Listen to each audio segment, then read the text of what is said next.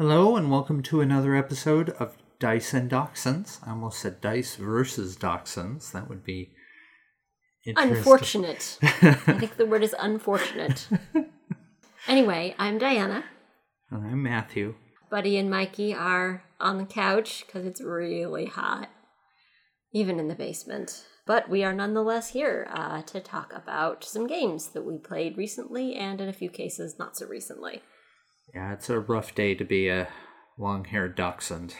So, the first game we wanted to talk about is one that we actually got for last Christmas and played a while ago called At the Gates of Loyang by Uwe Rosenberg, who also designed Caverna, which regular listeners to the podcast may remember as one of my favorites. Yeah, he also designed Agricola, Le Havre, Feast for Odin, which we're going to be talking about later in the episode, Patchwork, Cottage Garden, and a lot of other games. I guess the Gates of Loyang was an early one that got reissued. Yes, uh, it recently got republished by Tasty Minstrel Games. It was one of the first games in his big box series, sort of in sequence with Agricola and Le Havre. So, in the Gates of Loyang, everyone is a farmer, and you have a set of fields, and you're trying to grow various vegetables on those fields and then bring them to market. And you have regular customers whose orders you're trying to fulfill, and then you can have sort of walk in customers who will pay you more, but then if you don't fulfill your regular orders, your regular customers will get unhappy, and your fields only grow a certain vegetable for a certain amount of time, and some fields will grow this vegetable but not that one. And so you're trying to sort of manage all your resources. What this means, of course, is that this game has an enormous bag of wooden vegetables. There are wooden radishes in this game. We all know what I like in a game, right? They're pretty cute wooden vegetables. In terms of farming, he ended up using a very similar system when he designed Caverna, and I assume that it's similar in Agricola, although I have to admit that I've never actually played Agricola. I kind of went straight to Caverna. You need one example of a vegetable representing that vegetable's seeds to sow in a field, and that propagates and then you can harvest from that field. Whereas only certain turns in Caverna allow you to harvest vegetables and allow vegetables to grow at the gates of Loyang. Growing, harvesting, and selling vegetables is the core mechanism of the game. You're going to be able to harvest every turn from what you've planted. We played this game a while ago, and so we're not going to be going into a lot of the details of how the economic system works and how exactly the farming works. But you have to collect fields and grow vegetables on them, sell them to customers, and try to end up as the top farmer in your little village. And it's fun. It's a little lighter than Caverna or A Feast for Odin that we'll be talking about a little later, as Matthew mentioned. It's still not exactly a party game, but it was pretty easy to pick up and easy to play. And we haven't played it again, but I would like to sometime. One of the interesting aspects is how you get points in this game. You actually buy your points, and the first point you buy each turn of the game only costs you one coin. So if you don't have that coin to spare, you're really setting yourself back because any subsequent points that you buy on that turn will cost you the point value that you're going to. So if I'm at four points at the beginning of the turn, I can go to five points for one coin, but to go to six points will cost me six coins. This punishes you for not leaving a little bit of money on hand, but it also reins people in. It's harder and harder to climb up that ladder and put a lot of distance between yourself and the other players. Another aspect of the game that's really interesting is the I can't remember the name for it. It's like the market square or something like that. And it's sort of a reverse drafting system. Each turn, once you've done your farming and your market work and all of that, you're going to get to play cards that are additional stalls where you can trade vegetables in for other vegetables, which is a good way to get new plant types that you need to sow. You can play cards to be one time customers or recurring customers, sort of ongoing contracts, or you can play cards for different abilities. If I remember correctly, it has been a while. At the end of this part of the game, you're going to play one card from your hand and one card from this center pile where people have been discarding cards. If you have two cards in your hand that you really want to play, at some point you're going to have to put one of them down in the pile because you go around the table and everybody's putting a card down on the table, or they're taking a card from the table, playing another card from their hand, and dealing themselves out of that portion of the turn. So you have to somehow sneak that card you really want to play from your hand down on the table and hope that nobody gets it before it comes around to your turn again to either put down another card or pick a card from the pile to play. Or you can just keep an eye out and hope that somebody else plays something from their hand that's really going to help you, and then you pounce on it on your turn and play that plus something else from your hand. It's a really interesting, I don't even know how to describe it. It's not drafting in the traditional sense, it's not really bidding. It's very unusual, and there's a lot of double think going on. I know that he knows that I need this if I put it down, it's not going to help him, but he might take it just to keep me from getting it. Whereas I'm down to two cards in my hand and I need to discard one card to the center at this point, but it's really going to help my opponents, and I don't want to do that, but I don't want to discard the other one because I want that one to be the one that I played from my hand, and I don't see everything anything in the middle pile that I want to use yet. So this game, Diana's right, it is lighter in that there you don't have to keep track of as many steps. Right. There are a lot fewer pieces to the game, but there's a fair amount of strategy in that simpler construction. Well, that tends to be the way it goes. I mean, it's the simple, abstract games that are the ones that are, you know, chess. How deep do you want to go in chess? As deep as you want. Yeah. Uh, Simpler the game, deeper it can go. Well, I, I think there's an awful lot of depth in more complicated games too. I oh, think it's not that there isn't. Yeah. Uh, anyway, that apropos of nothing comment. I'm usually the one that comments on the aesthetic. The aesthetic is fairly similar to something like Caverna. It's kind of cheerfully cartoony with wooden vegetables, because how cute is that? Well, shall we move on to a feast for Odin then? Uh, sure. So, as we mentioned several times earlier, Feast for Odin is another Uwe Rosenberg game that we have. It's much newer. The mechanic of a Feast for Odin basically is that you have a board, and you can get more boards in the course of the game. And you are trying to cover up those boards as much as possible. They are covered in negative points.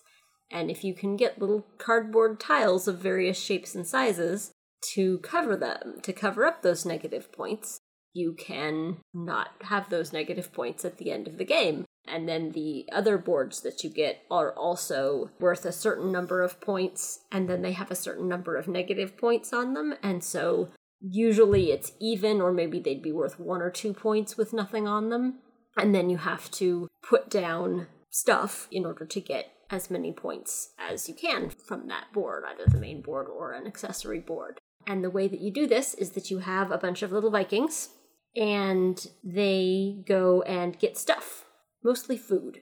And then you have to feed your Vikings and you can place miscellaneous food or treasure that the Vikings have gone out and gotten on your boards to cover negative points. And there are a variety of rules about how things can be placed. You know, two of one color can be placed next to each other, but this one can't be placed next to this color, that sort of thing.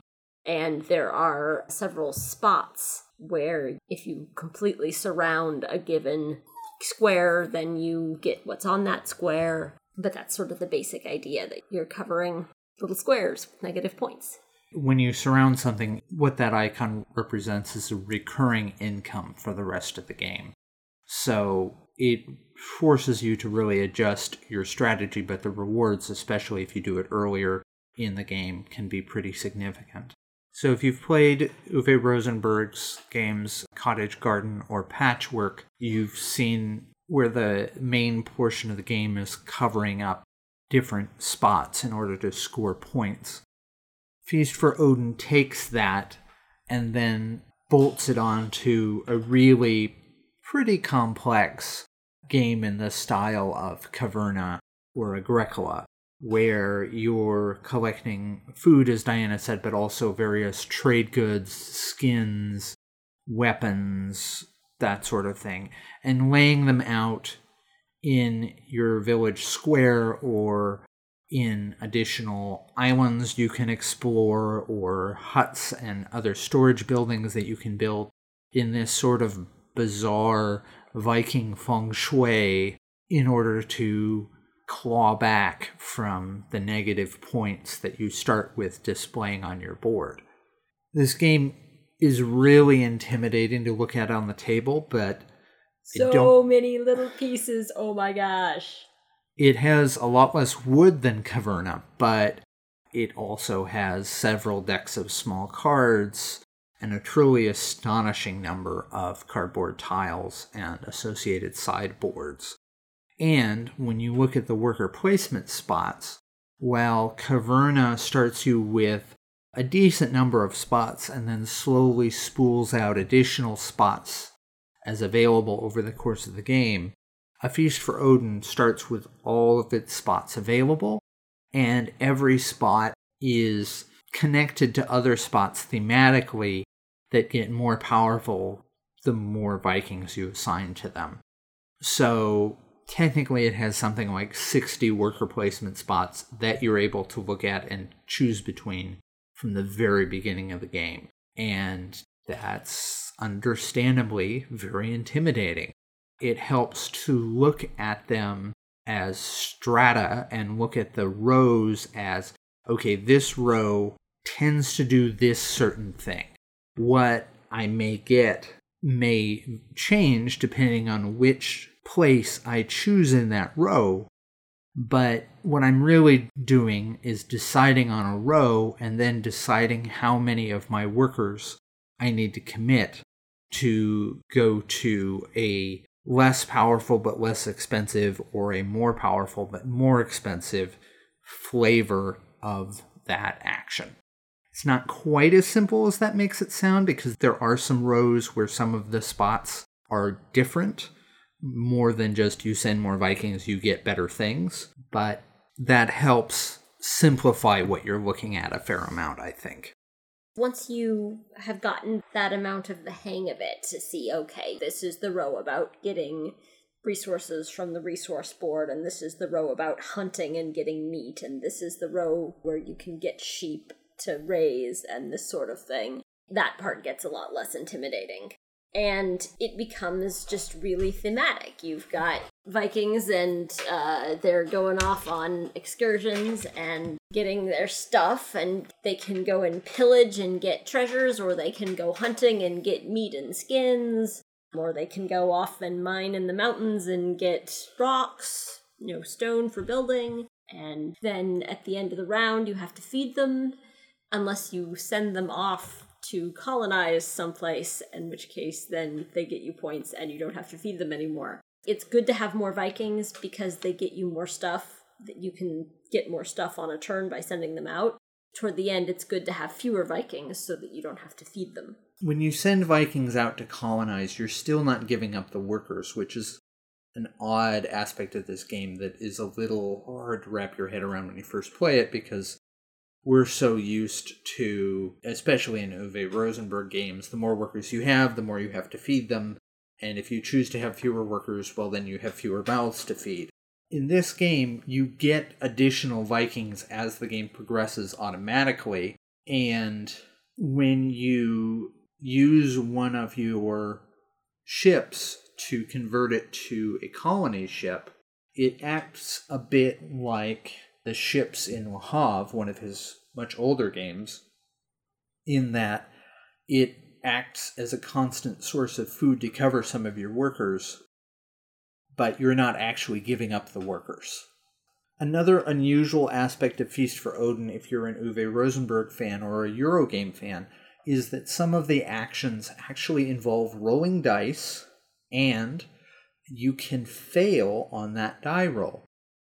For those who are not familiar, the kind of old, age old split between European style board games or Euro games and American style board games or Ameritrash games is that it is exceedingly rare for a European style game to ever have a situation where you roll a die and that die determines whether what you're trying to do succeeds or fails.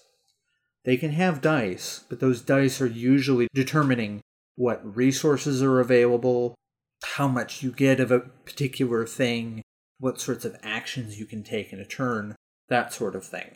But when you choose to do something, that something will happen, barring some other interaction from another player. And since Eurogames also tend to be lower conflict, it's more about streamlining your strategy rather than getting lucky with any sort of die roll. That's why some people really hate Champions of Midgard because it's a European style worker placement game in every respect, except at a certain point you're going to be rolling dice to see if your Vikings succeed in fighting something.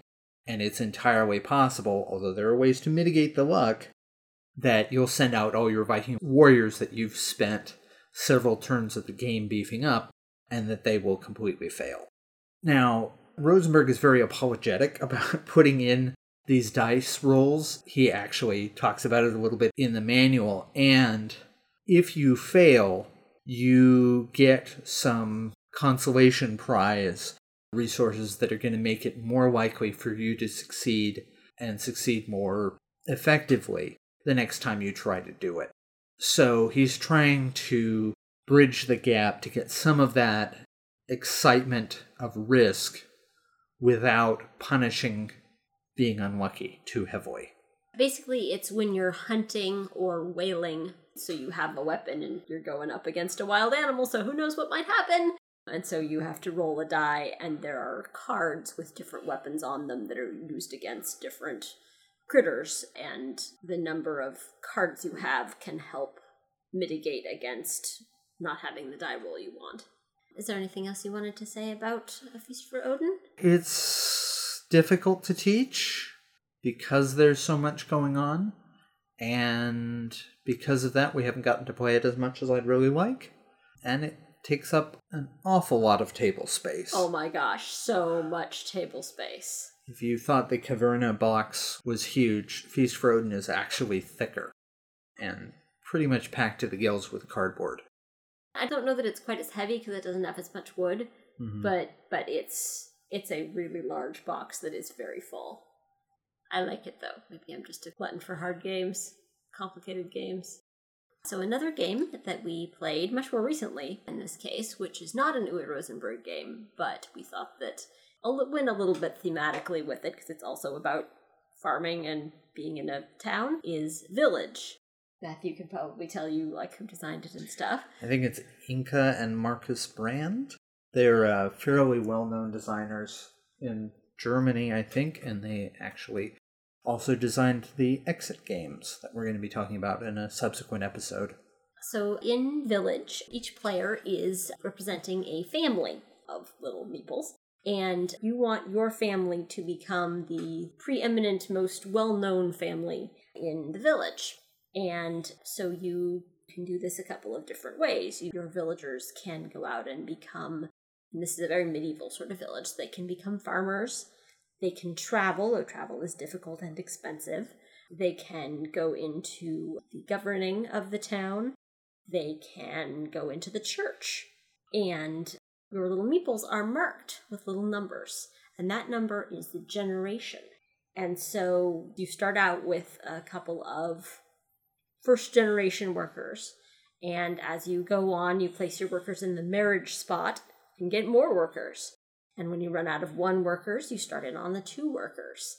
And everybody has kind of a rondel in front of them that represents the time that it takes for a worker to do something. And often that's like training them or sometimes you can substitute time for other resources that you might not have. But when you get all the way around your rondel, you've got to get rid of one of your lowest numbered workers, which means that they die. They come off the board and they go, if there's room, onto the town chronicle. They are a dead person that people talk about even after they're dead. But there's only so many spots in the town chronicle for each category of person. And so if the chronicle's full, apparently these people in this village have very short memories, they go in an unmarked grave.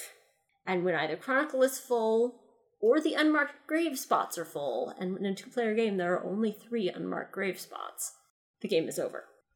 I wouldn't call the time track a rondel. It's a circular track. And yes, your piece does move around it, but there aren't any actions on it.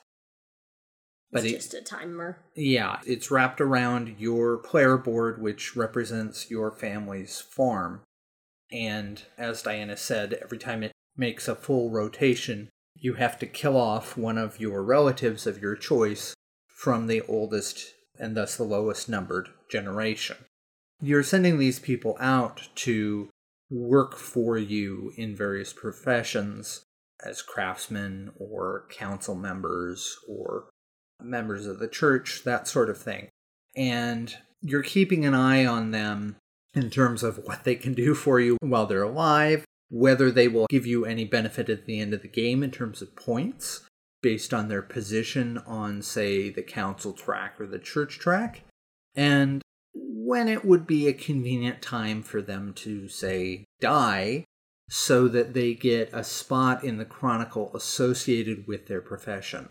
Because the chronicle has limited spots for limited parts of the board. There can only be a certain number of craftsmen slotted into the chronicle. There can only be a certain number of councilmen slotted into the chronicle. There can only be a certain number of travelers, and so on. And the more of your family members you have in the chronicle at the end of the game, the more points you get. So, the selective death of your family members can be a very valuable way to generate points over the course of the game. But of course, you want to be careful that you don't kill them off too early when you still need them to do their job. Other ways to get points involve selling goods that you've created to visitors to the town market. Going from town to town across the countryside will give you immediate benefits, but also the more towns your family has visited at the end of the game, the more points you get there. Moving your family members up the council gives you access to some pretty powerful actions but the more family members you have in there, the further along they are on the track, the more points they will give you by continuing to be in the council at the end of the game. So you ideally want to keep them alive. And then there's the church, which doesn't really provide any immediate benefits, although at the end of each round, the person with the most family members highest up in the church does get a small set of bonus points. But you really want your church members to stick around to the end of the game because they can be worth a lot of points there as well. The dogs have moved to our laps. They are hot dogs. Yes. Poor dogs. So, the basic mechanism of the game is that there's a bag full of little wooden cubes, and a number of cubes, dependent on the number of players, come out, which are not all the cubes in the bag, so there's a little element of luck there of what's available. And they are placed out at random, a certain number of them, but random colors go down on several different sections of the board corresponding to the various categories of actions you can take the craftsman space, the church space, the travel space, etc. On your turn, you have to take a cube off the board, and then you can take the associated action. And of course, it's more efficient to be able to do both, but sometimes you just have to take a cube off and you don't have whatever other resources you need or whatever to do the other thing. So you can just take the cube. The cubes are resources, and you often have to spend cubes to do other things, so they can be handy. But cubes are plague cubes, and they make you spend time, which, of course, shortens your generations, which isn't exactly the way plagues work, but, you know, apparently in this game, that's how plagues work. And then when all the cubes are gone, that's the end of the round. There's a mass, which is the thing about getting extra points for having church members at the end of the round. and then the cubes go back in the bag and they come back out. Then you're ready to start another round. But for each player, when the round is going to end is sometimes less important than when your personal clock is going to come back around to the top and you're going to have to get rid of a worker. So it's got kind of an interesting round structure where there's the game rounds, but there's also kind of your rounds. It sounds a little bit like a worker placement game. It certainly looks like one if you just walk by and see it from a distance, but it's actually an action selection game because you can have multiple workers at any given space. It's more about whether the cube you want is available in a particular spot. And because the plague cubes advance your family's time, you can use them to rush the end of the game or rush the death of a particular family member that you think would otherwise be beat out of a spot in the chronicle because your opponent is about to retire somebody else. There are two expansions available for Village. The first one is called Village Inn, and it adds beer is a craftable trade good. It adds a tavern inn that you can go to and spend beer in order to pick up visitor cards, which will give you a one time special ability. And then there's also the village port, which replaces the traveling section of the top right corner of the board with a more complex sea voyage section. We haven't played with either at this point we decided to play with just the base game for my first game. And Matthew was reflecting at the time that it's the sort of thing that having played before is an advantage in, in almost any game, really. But this one, it's particularly noticeable that the sort of rhythm of who you want where and when you want to go there so that they strategically die or don't die and are still there at the end of the game is we- something that's easier to learn by doing than have explained to you. And so if it's your first game and it's not the other person's first game, there's a pretty good chance you're going to lose. Not because you're dumb, but just because it's got sort of this very particular mechanic about killing off your workers that is different from a lot of other games, so you kind of need the practice. In your first generation, the one meeples are the ones that you start the game with, and there's a good chance that they won't survive to the end of the game. So when you're assigning them different jobs, over the course of the first several rounds, you have to keep in mind that they may be going into the Chronicle and that there's a good chance, as I said, they won't be around to score you end game points. So, where do you put your ones out? When do you put out twos and where do you put them? That sort of thing is something that, having experienced the arc of the game, I think can be really helpful in deciding your strategy. There's also a dice game version, which is actually supposed to be about the same weight, which is unusual for a dice game version, called My Village, that I very much would like to play.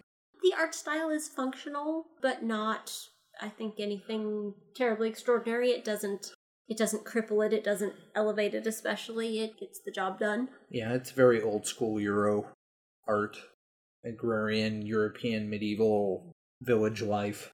And the cubes are just colored cubes. There are no little wooden figures except for the meeples and the monks that are in the bag of the church. There's a certain amount of humor in when you send a member of your family to the church, they go into a bag and get drawn at the mass, and you can pay extra money to make sure they get drawn, or you can just go for the luck of the draw. And so I'll send somebody to the church. There's this moment of, why into the bag they go? And trying to decide whether you would like to donate some of the very few very valuable coins in the game to the church to assure the ascension of your family member from the general rabble of the lower church members into a position of leadership that they can then start social climbing along the side of the church by paying grain over the course of subsequent rounds. Or you can, as Diana said, you can take your chances and hope that some of the factionless monks in the bag don't get in the person's way and get drawn out instead.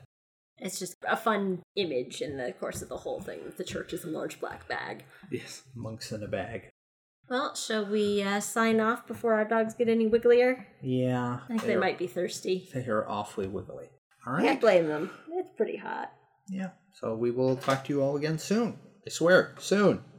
email us at dice and dachshunds, that's A and D, at gmail.com with any questions, comments, suggestions for games we should cover, concerns, mistakes we made, anything like that. We'd also love it if you left a honest review on iTunes or the Google Play Store where we are now findable or Podbean, preferably iTunes or the Google Play Store because most people don't know what the heck Podbean is. Also, we have a YouTube channel called Never Enough Games.